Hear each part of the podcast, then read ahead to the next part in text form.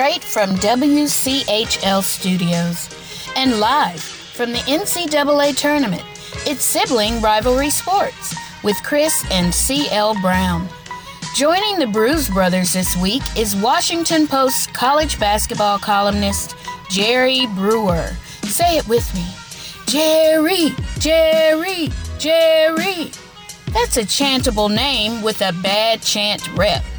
How is it every Jerry's fault that the one guy likes to have scripted fights disguised as talk shows?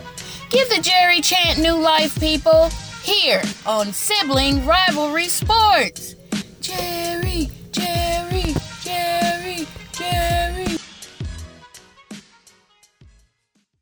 Thank you for calling March Madness Bracket Support Line, brought to you by Moviefone. Para español, por favor, prensa dos. This line serves to help you cope with your progress of your bracket choices into the Sweet 16. Please listen to menu options carefully and choose the best option for you. Please press 1 if your bracket is perfect. Okay, nobody press that. Please press 2 if your bracket has one loss. Okay, nobody press that. Please press 3 if your bracket is obliterated by an impossible to foresee UC Irvine win. Boop. Please press 1 if you thought Yale would do more. Boop. Please press 1 if you are mad at your bracket. Please press 2 if you are sad at your bracket. Please press 3 if you would like to go back in time and make that pick you knew you should have made in the first place. Boop. Hi, you've reached the ultimate cure for bracket blues. Sit back, relax, and listen in to another awesome episode of Sibling Rivalry Sports. CL! What's good, man? I uh, I picked UC Irvine. I don't know what you're talking about. Oh, yeah, well, you know what? You could have let somebody in on that pick. You could have given a little heads up to a brother. I, I told you UC. I didn't say they would win because I didn't know for sure they'd win, but they were one of uh, one of the double digit seeds that I gave a chance. Same with I picked New Mexico State. They lost, so you know, so you, you tend to split even, break even, but. Um, yeah, it's been a chalky, chalky kind of tournament though. It's just a different kind of year. The favorites ain't playing around. Yeah, that's true. That's true.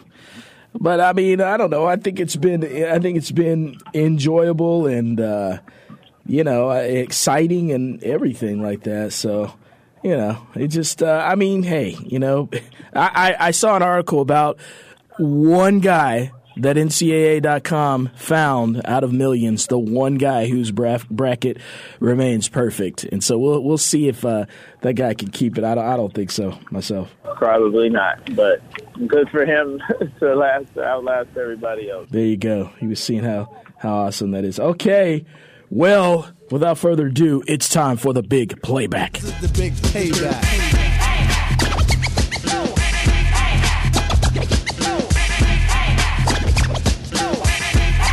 Lend us your consonant for the big playback, and we'll tell you no lies. The topic this week going into the Final Four, as, as we head to the Final Four, which number one seed would need to enter the Final Four the most? Which number one seed needs it the most? CL. Well, uh, I'll let you start first on this one because I, I, have uh, I have a, a bit of a nuance actually it's not nuanced. It's a bit of a reach, but I have a different kind of take. Hey, by the way, uh, you know, I, I, I, always like to point out what, what you're up to and everything. Uh, will you just tell everybody where you are? Because again, CL is uh, live on location at the tourney. So where are you this week, CL? I am at the East Regional Finals, uh, where Duke is, Virginia Tech. They they have the first game up in LSU and Michigan State. Uh, we'll have the next game on Friday, and uh, I'm fully expecting it to be a Duke Michigan State Elite Eight game to decide who goes to the Final Four on Sunday. All right, all right. And so right now, Virginia Tech is having a shoot around, yes? Yes, and we're about to get kicked out here shortly when they close practice to the media. So, uh, so you won't hear any balls bouncing after a couple of minutes. But That's okay. It's a nice ambiance. It's a nice. still in the. That's all right. All right. Okay, so uh, well, you know, I'm going to probably go with what people might think is obvious, or maybe not. Maybe not. I'm going to go with number one seed Virginia, though. I think Virginia needs the Final Four appearance the most. Help me with this, CL, because uh, you're you're the one who uh, turned me onto this. But they they've made they've been the number one seeds for the last six years. Is that right? That is correct. 2014, uh, 2016, when they had the big lead on Syracuse, and Syracuse rallied to win um, and, and uh, advance to the Final Four. Last year's uh, debacle. Mm-hmm. There's no other way to put it. No other way to describe it. Losing to UMBC for the first time at one seed, losing to 16, and uh, now we have this year. Different team, different year, of course, but you know, same challenge. Tony Bennett has established himself as one of the best country, coaches in the country. True. So uh, and now he's got the, as you're alluding to, he's got the best best coach to not get to the Final Four right now. Yeah, yeah. I think uh, personally, I think that, that that monkey will be thrown off his back uh, this season. But yeah, that's that's my take on it. I think Virginia is is the one that needs to go ahead and make that statement the most. By the way, we just heard a horn in the background. Either you're about to get hit by a Mack truck or they're clearing y'all out. Uh, actually, they're not clearing us out yet. That was that was more for whatever Virginia Tech is, how they regiment, you know, their practice regimen. Um, that was probably just to go from one drill to the next. Oh, cool. Okay. All right. Well, what's your take? What is your nuance but not nuanced take? Well, the the word need is where I pause here because Carolina does not need to get to another Final Four to to validate anything, mm-hmm. but I think it would benefit them the most out of the schools remaining because uh, it puts a bigger stage, a bigger spotlight on Coby White and Nassir Little. And I point those two guys out specifically as freshmen because there, there's been a perception, uh, right, wrong, or indifferent. There's been a perception of Roy Williams not somehow he doesn't like one and done players. He he holds back freshmen. Um, that that's existed. You know, I really feel like it it kind of took a, took hold during the same time where uh, the NCAA investigation was taking place over uh, over the classes, and I think that. Uh, that is kind of taken hold. I mean, you know, for a while, I, I don't think it was just the investigation which kept Carolina from getting some of the elite guys. I think there's uh, negative recruiting against Roy Williams that also contributed to that. And, you know, they pointed to examples you know, of, of Harrison Barnes staying uh, extra year, of, of James Michael McAdoo being a top 10 guy who ended up staying three years and, and not getting drafted. Um, so, you know, you, you had kind of some some examples to work with, and people took that and ran with it.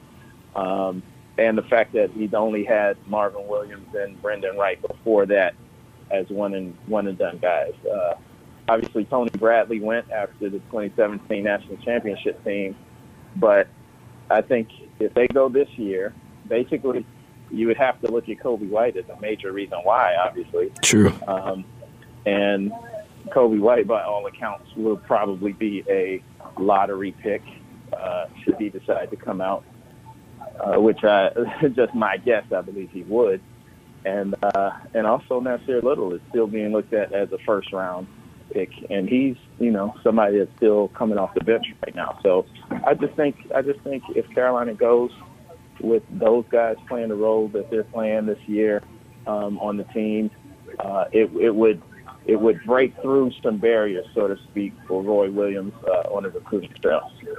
Now, that's a well made point. Let's talk Nassir Little for a second. It fascinates me what he's done this season, and even more what Coach Roy has done with him in the tournament, um, inserting him strategically, that athleticism, wreaking havoc um, inside in these games, and uh, and it's a different look than necessarily what we've seen, uh, you know, during the season and whatnot. But let me ask you this: okay, so Nassir Little has been uber patient this year with his playtime and that type of thing, right? I mean, when you've interacted with him, from what you've observed, he's been patient. Yes. Yeah, yeah, I think that's a accurate way to, to describe him. Less, patient, um, I, I would just say he's been accepting. Like he's accepted his role. He hasn't been somebody who's, you know, uh, obviously he could have listened to a lot of the chatter from outside the locker room and been some kind of malcontent. But he's never been that way. He's been somebody who came in, was wanting to learn, uh, was willing to learn, was was uh, uh, Roy Williams has said numbers numerous times that uh, he's been somebody who's accepted coaching, and he's been somebody who's been uh, willing to admit when he doesn't know something and to ask the right questions about you know getting it corrected. So um, he's, he's by all accounts done all the right things, and uh, and it's it's paying off for him now. Okay, so then quickly, the big question as we run out of time here eh, for the segment, quickly, would he not continue to be patient. I guess I'll, ca- I'll, I'll, I'll couch it in any circumstance except for winning the championship. Why wouldn't he continue to be patient and learn and, and stick around? Uh, well, I could flip the, I could flip it back on you and say why why would why wouldn't he leave? Why why would he stay? Because he, regardless of if they win a championship or not, he would have you know served his year, if you will. Um, and and the NBA now is just totally different. Like I think people still think in old school terms of they're drafting a product or a player who can contribute immediately and that kind of thing, where they don't do that anymore. They draft on potential. They draft on what they think they might be able to develop you into, and uh, and if you're going to be a first round guy, then I say go. you know, um, by by all accounts, because there's no guarantee that if you stay a second year, it's going to mean you're going to grow the same way or whatever. You're going to grow exponentially. It just means you're spending another year in college where your flaws could be exposed. You could end up dropping in the draft. You could end up it's bad timing where there's a, there's a better recruiting class that came after you and there's more people. You know, there there are a lot of wild cards at play here. So my my thoughts on the NBA for a prospect is you strike when the iron's hot. That's it. Hmm. Well, if they draft on potential, then that, that raises some questions I'm going to ask you later about Tacko Fall from Central Florida. But that's another topic altogether. Uh, for now, we are going to cut to our sponsors but you definitely want to return again for another great guest here on Sibling Rivalry Sports. We have Jerry Brewer from the Washington Post. He is a columnist, also, as CL describes him, Wonder Kid. You'll see why. You'll see why. Come on back to Sibling Rivalry Sports on 97.9 The Hill.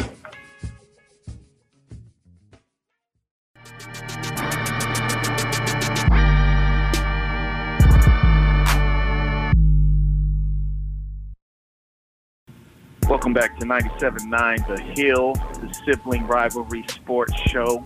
We have a guest with us that I've known for almost, what, 20 years, I think, uh, going back to riding the media shuttle to the uh, 1998 baseball inauguration, Hall of Fame inauguration. Jerry Brewer with the Washington Post. You remember that ride, Jerry?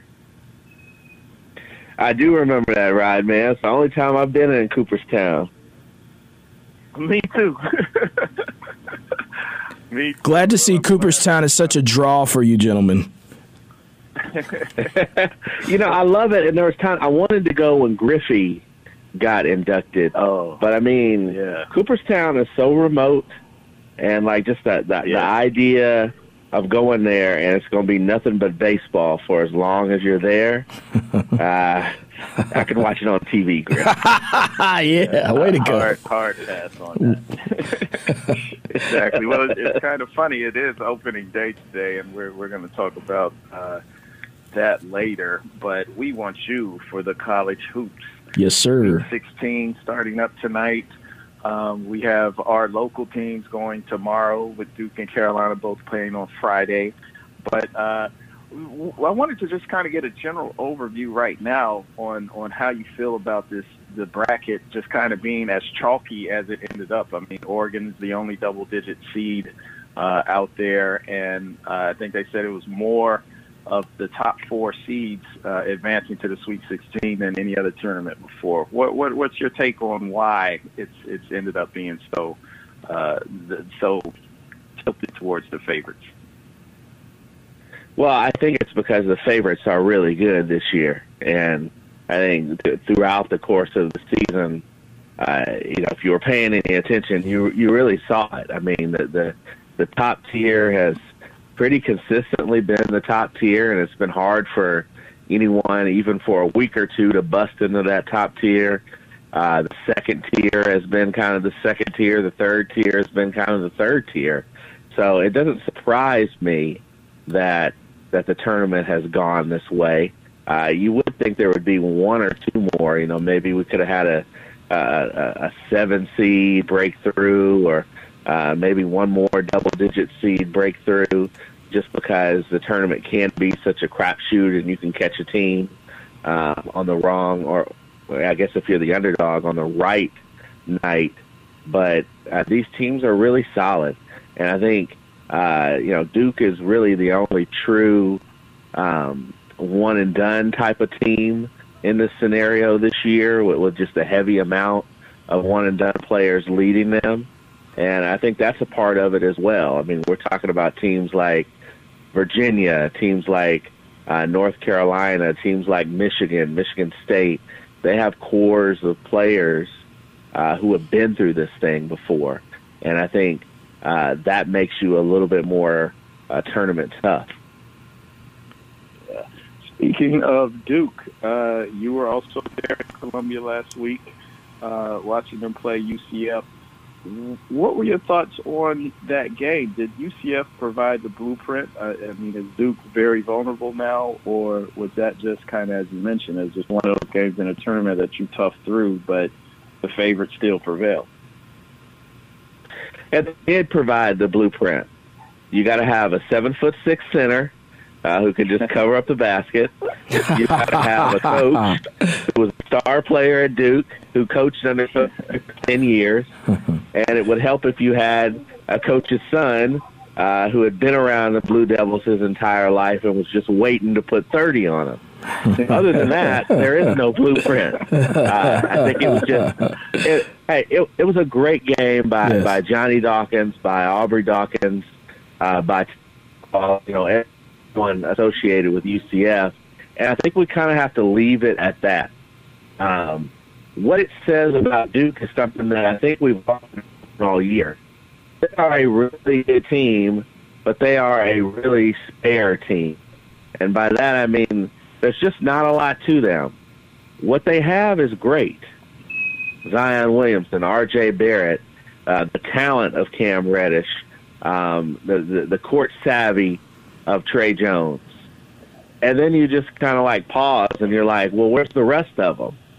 Um, they're built so that so that these dynamic freshmen um, kind of have the room to do what they do, uh, but there's not a lot behind them, and I think that's what gets them in trouble in terms of being able to sustain their style of play throughout the entire game, and also just uh, things such as uh, not a good free throw shooting team. They're not a good three point shooting team but so much of them is just, you know, can we create enough space on the floor so Zion and RJ and a little bit of Cam can do their thing, and then just let Tre Jones set the table. And I think uh, that's where they can get beat. It's just, you know, if a team can make life hard on Zion and make life a little hard on RJ, but then be able to play play a complete game and that was, I mean, the most concerning thing that came from that game is UCF just flat out saying we're not going to guard Tre Jones, and Tre Jones just, you know, very, he just he didn't do enough, even though he made a, a big shot down the stretch. He didn't do enough to uh, to kind of dissuade uh, future opponents from doing the same thing if they dare against Duke. Mm-hmm. So, Jerry, uh, you know, we're going to keep looking forward, but I do have one more uh, or one question looking back here, especially considering that you uh, had some time in your career out in the Seattle, the Pacific Northwest area. I did want to ask you, and, and, and, you know, this is relevant to our local Chapel Hill audience, and seeing how, how you're a hill topper, I'm sure that you, you that word hill, you got you see that there's that, that, you know, relatedness, and I know that you care about Chapel Hill. So uh, let's go ahead and ask you this question question. hey, what about University of Washington? What would you say to their fan base about this season and their showing and everything like that? Was that, you know, kind of a surprise to you? Well, I know it wasn't a surprise because you cover basketball, but, you know, was it what you expected? And, and going forward, what can people look for? I, I thought it was a, a, good a, good year for them to to uh, to to rise up. I mean, we're talking about um, a team that hadn't been to the tournament in eight years. True. And the last time they had been to the tournament was when uh, Isaiah Thomas and, and, and that group kind of scared scared Duke, or excuse me, scared Carolina a little bit, um, and w- w- which was a fabulous game. I mean, yeah. it was Terrence Ross and Isaiah Thomas and and those guys um, uh, against um, a really a really solid. Uh, Carolina team, and it's been you know almost a decade later they hadn't returned to the tournament. Uh, they're a tough team to play against because uh, they've got that that that zone, um, you know, brought over from Syracuse, and they've got some athletes, but now they have a senior class that is turning over, and the question is, you know, now as they turn it over and they get younger again, uh, can they sustain things? And I think they can. You know, getting Isaiah Stewart, uh, maybe the best center um, in in the high school class, uh, is really going to help them. And uh, you know, they just have to finish their recruiting class. But I think you're going to see the University of Washington in the tournament pretty regularly over the next five or six years. Nice. Okay, and you're uh, you know you have a recent column on the Washington Post which uh, has the headline which uh, separates this Virginia what separates this Virginia team from its NCAA busts NBA talent. Could you elaborate on that? Yeah, it's interesting. You know, when you think about uh, what Virginia has and, and what Virginia has been, and, and they've always had a Mike Scott or a Malcolm Brogdon or Justin Anderson they haven't had a beast quite like DeAndre Hunter. Uh, DeAndre Hunter, who absolutely should go in the top seven picks of the NBA draft, you know, maybe even in the top five. Uh, you look at them, and uh, Ty Jerome is starting to get some first round buzz, and, and I think that's legit. Like, I, I think he um, is someone as a secondary ball handler and a shooter um, can play a role in the NBA. And then you look, you know, even further down the line. I mean, like a little guy like uh, Kyle Guy who can really shoot the basketball and has a nice court savvy. If he can get better with his ball skills and, and stay one more year, uh, I do think he is a draftable player. Virginia has not had three guys this close to the NBA during to- Tony Bennett's tenure. As a matter of fact, there are four Bennett coached players from Virginia currently in the NBA. And you're going to add at least two and maybe three to that. And that kind of tells you how things have changed. They're not just a team that is using a system to kind of manipulate things so that they can play with the so-called big boys. They now have big boys in a system that is difficult to play. And sort of the conflict for Virginia right now is how much do you let those guys play versus how much do you slow the game down and play the way that you've always played. I would argue if they want to get out of this weekend and they want to go to the Final Four, they need to loosen up things just a little bit. Hmm. Hmm. Well, uh, I wanted to see Jerry. Who who do you have in your Final Four, and who you ultimately have cutting down the nets?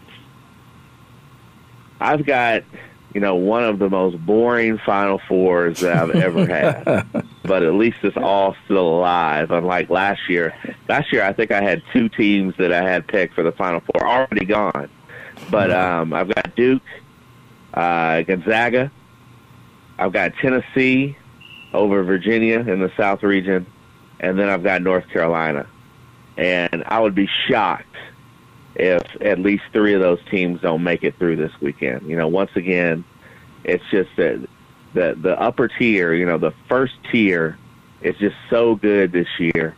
And some of these teams, you know, Gonzaga and North Carolina in particular, uh, Tennessee would also be in that.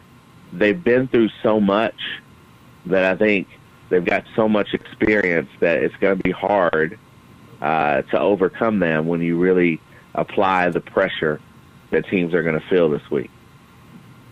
Yeah. Uh, with your North Carolina pick, we kind of talked about this last week, uh, of course, off the air. But um, Kentucky, if PJ Washington is is healthy, if if that foot isn't a problem, how do you see that game? Did you pick Carolina without, you know, without regard to whether or not he's a hundred percent, or was it? Did you kind of hedge it after you found out, you know, he wasn't uh, he wasn't going to play that opening weekend, and you know, just leading to all the questions about his health. I was Carolina before PJ Washington, um, and I just I just think they're I think they're better. Um, I think they're they're a little more versatile and, and they're kind of certain of who they are. I'm not sure, guys, that that Kentucky is going to get past Houston. I, think that has a chance Oh. to be a, a great game. And I'm just not. I mean, they really, if they're thinking, if Kentucky is thinking, let's try to rest PJ Washington for the Elite Eight, you're going to have to use PJ Washington to get past Houston. I mean, I really like that team. That they got a hard edge. Uh, mind you, I'm a little biased because I spent three days with that Houston team before the tournament began, and so I got to really know what they're all about. Um, but I really do like that team, and that's a tough game. But Carolina just, uh, this, Carolina's just a little bit, they're head and shoulders above Kentucky on just experience. Um, I think that um, while they aren't necessarily player for player as talented as Kentucky is, they're plenty talented, especially through their, their, their top eight of their rotation. And they're just tested.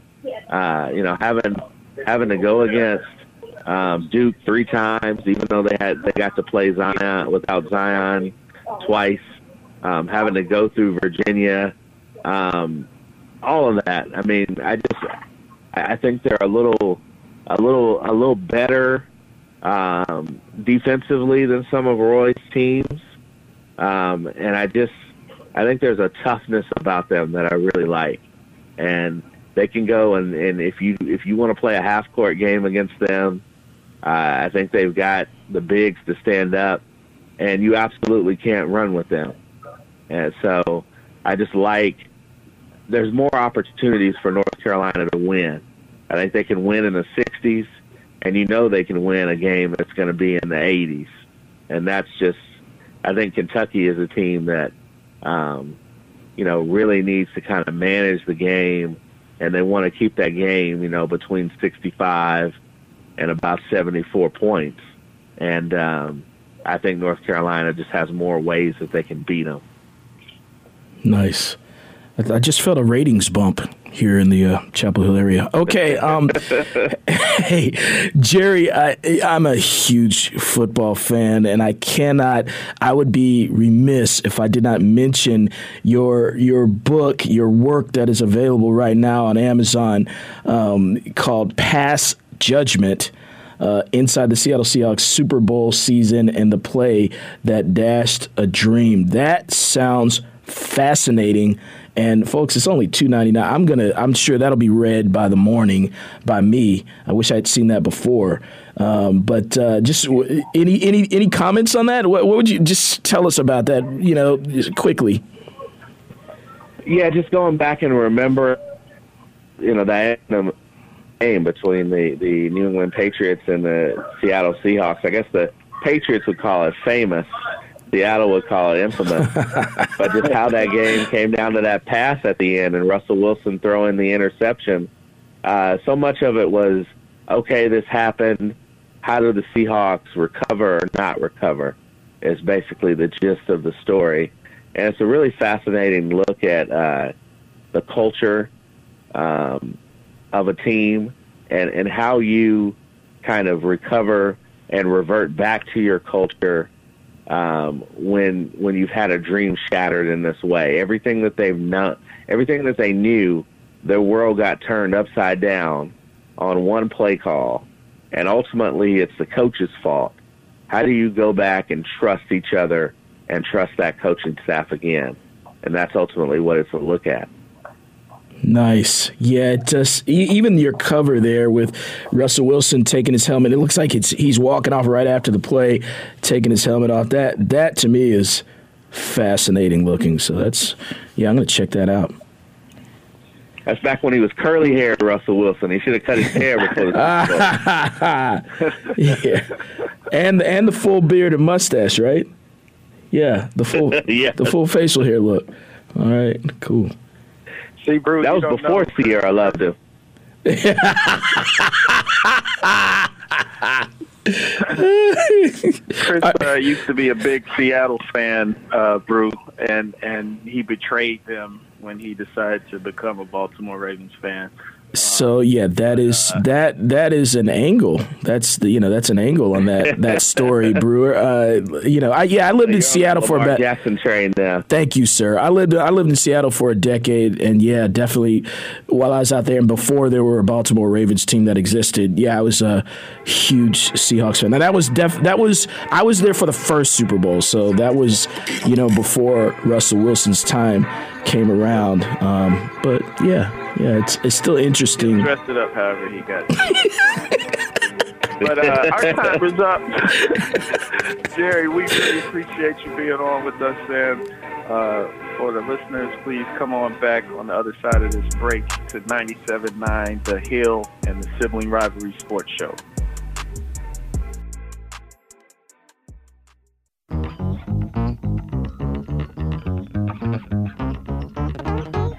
Welcome back to Sibling Rivalry Sports on 97.9 The Hill, where we have our March Madness chill. Here in North Carolina, March Madness chill means you're wearing shorts and a tank. But anyway, uh, it's also not just the month, but it's the event, the largest event of the year, according to CL Brown. And right now, he's in D.C. What's going on in, at that region right now, CL? Uh, well, just uh, Michigan State trickling in the building right now. Uh, LSU heading out. Duke still hadn't arrived yet. They're going to be the last group uh, interviewed. Um, so it's still kind of slow motion right now, but uh, everything is proceeding forward. Yes, yes, to the excitement. All right, well, let's talk.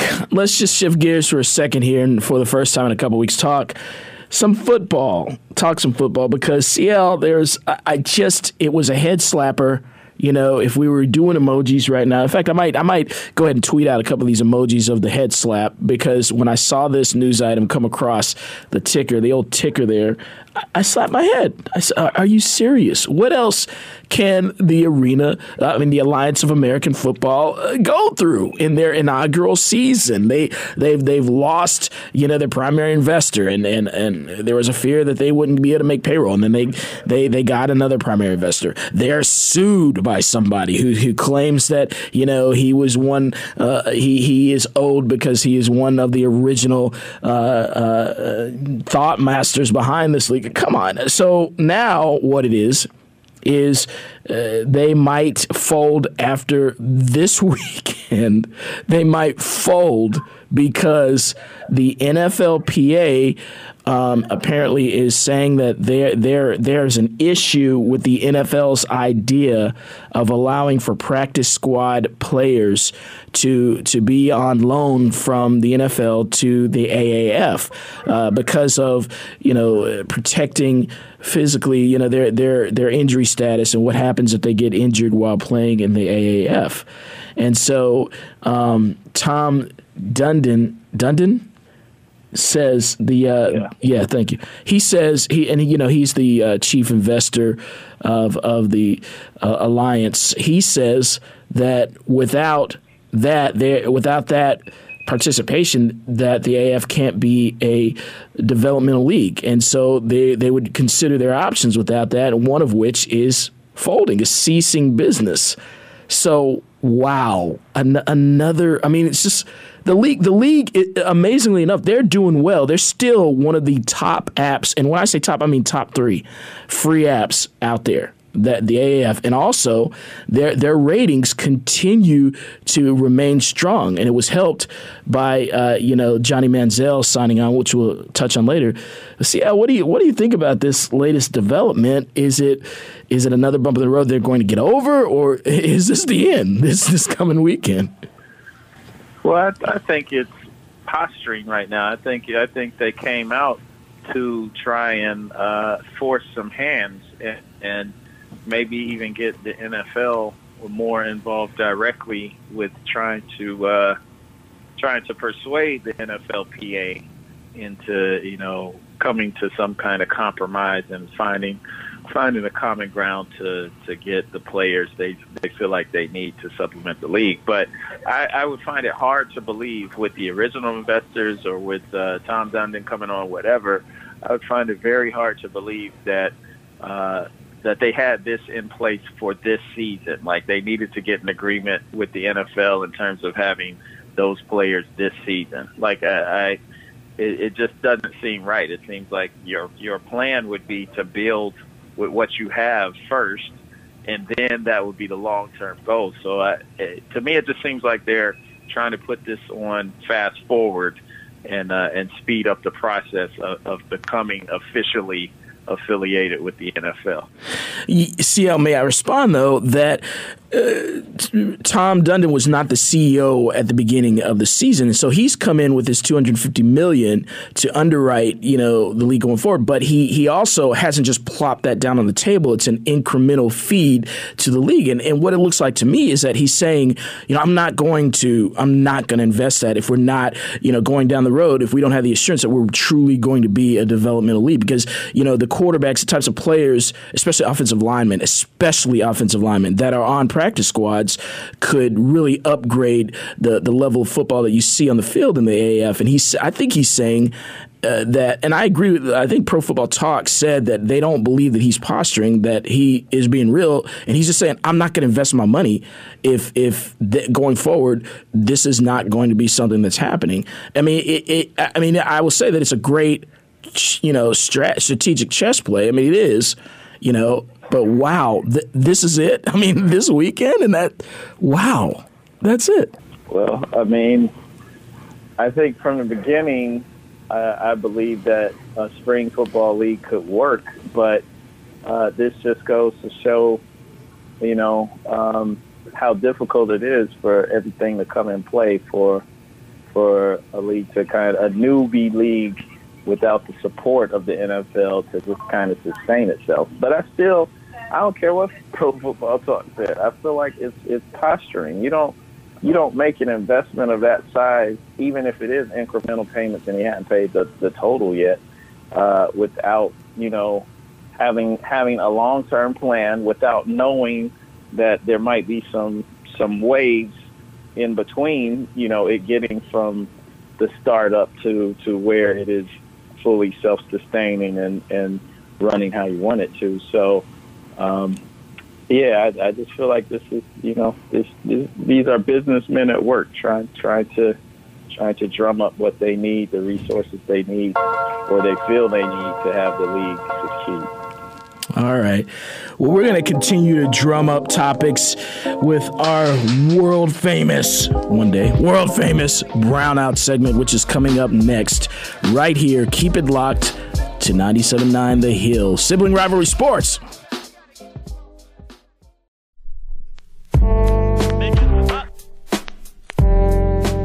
Thank you, sponsors, for keeping us on the air. Welcome back to Sibling Rivalry Sports on 97.9 The Hill. Guess what? It's time to dim the lights for the brownout. The brownout. Oklahoma sports reporter Dylan Buckingham tweeted, Anyone else think this NCAA tournament has been hot garbage? Is he right? Is it hot garbage, CL? no. I mean, I think in most tournaments, to begin with, people like seeing the little guys do damage early on, but ultimately it all comes back to the blue bloods, the tradition-rich programs. That those are the games we want to see decide championships, and that will be the case this year. So, uh, so not not that many upsets, but who cares? It's the tournament. Thank you. I, I'm not. I'm not even that upset with how things have gone. Uh, you know, I, I definitely. I mean, hey, the Duke Central Florida game that was a very entertaining game from start to finish. Even before the game, that was entertaining. You know, and I also think the Carolina the games have been entertaining. You know, eh, eh, other games have been entertaining. I'm good with it. I'm, eh, you know what? See, I think I like it better than last season for some reason. It might be how confident I am in this Carolina team. Maybe that's it. I'm sure that has something to do with it. Next question.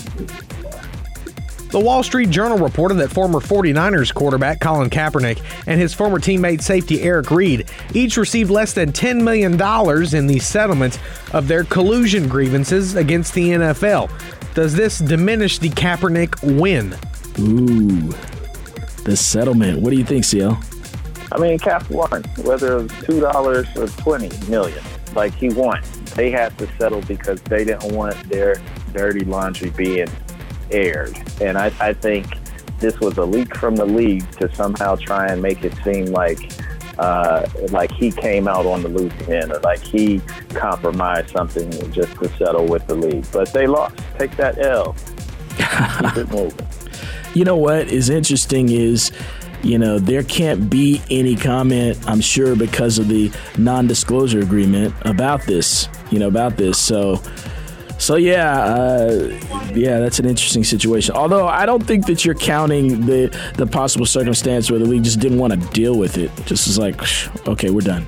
It wouldn't escalated to the way it did if they just didn't want to deal with it. And they they they fought Tom Brady, the face of the league, the face of the Patriots. They fought him over Deflategate in court. So they're, they're not going to fight with, with something that's basically questioning the integrity of the league. Come on, man. That don't even make sense. Cap won.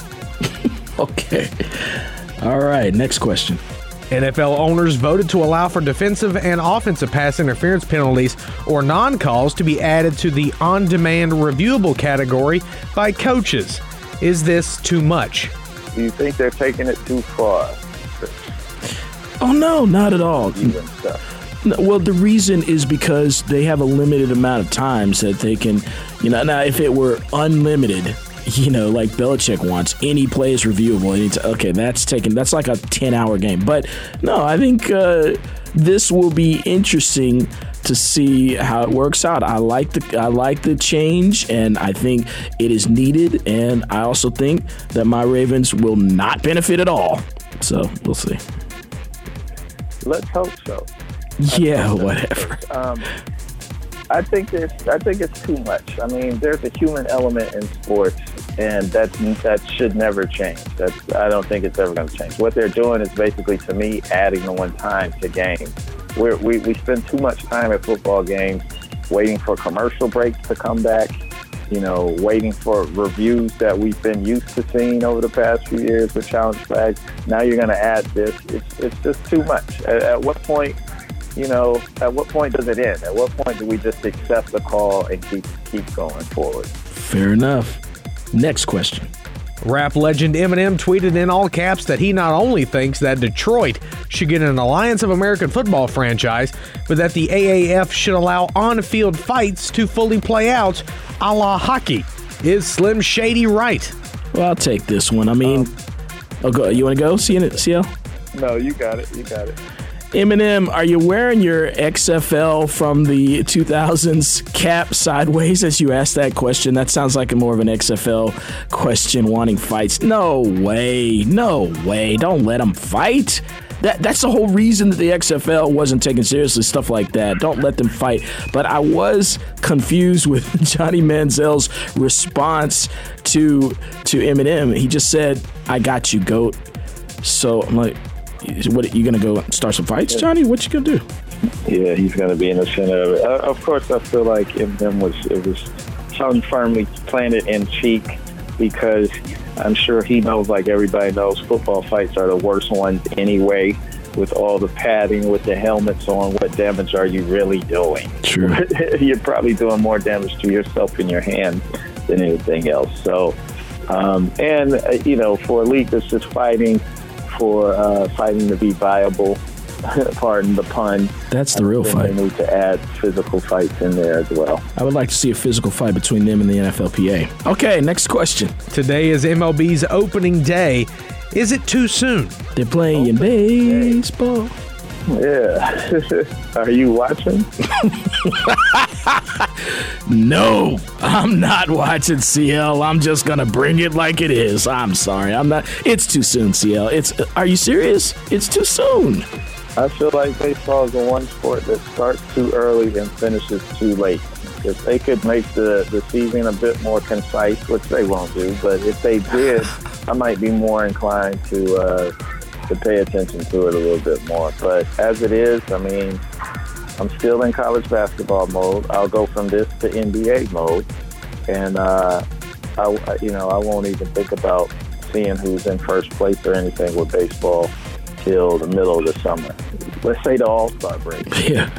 So that might be why, part of the reason anyway, why it's uh, lost its footing in the landscape of, uh, of sports. In a lot of different ways in a lot of different ways. Uh, yeah i mean i'll go i'll go from this to football off season activities to college baseball college baseball in june. I can't wait for that. That's that the world college world series is a lot of fun. So there you have it folks with that thorough diss of major league baseball. We're gonna call it a show.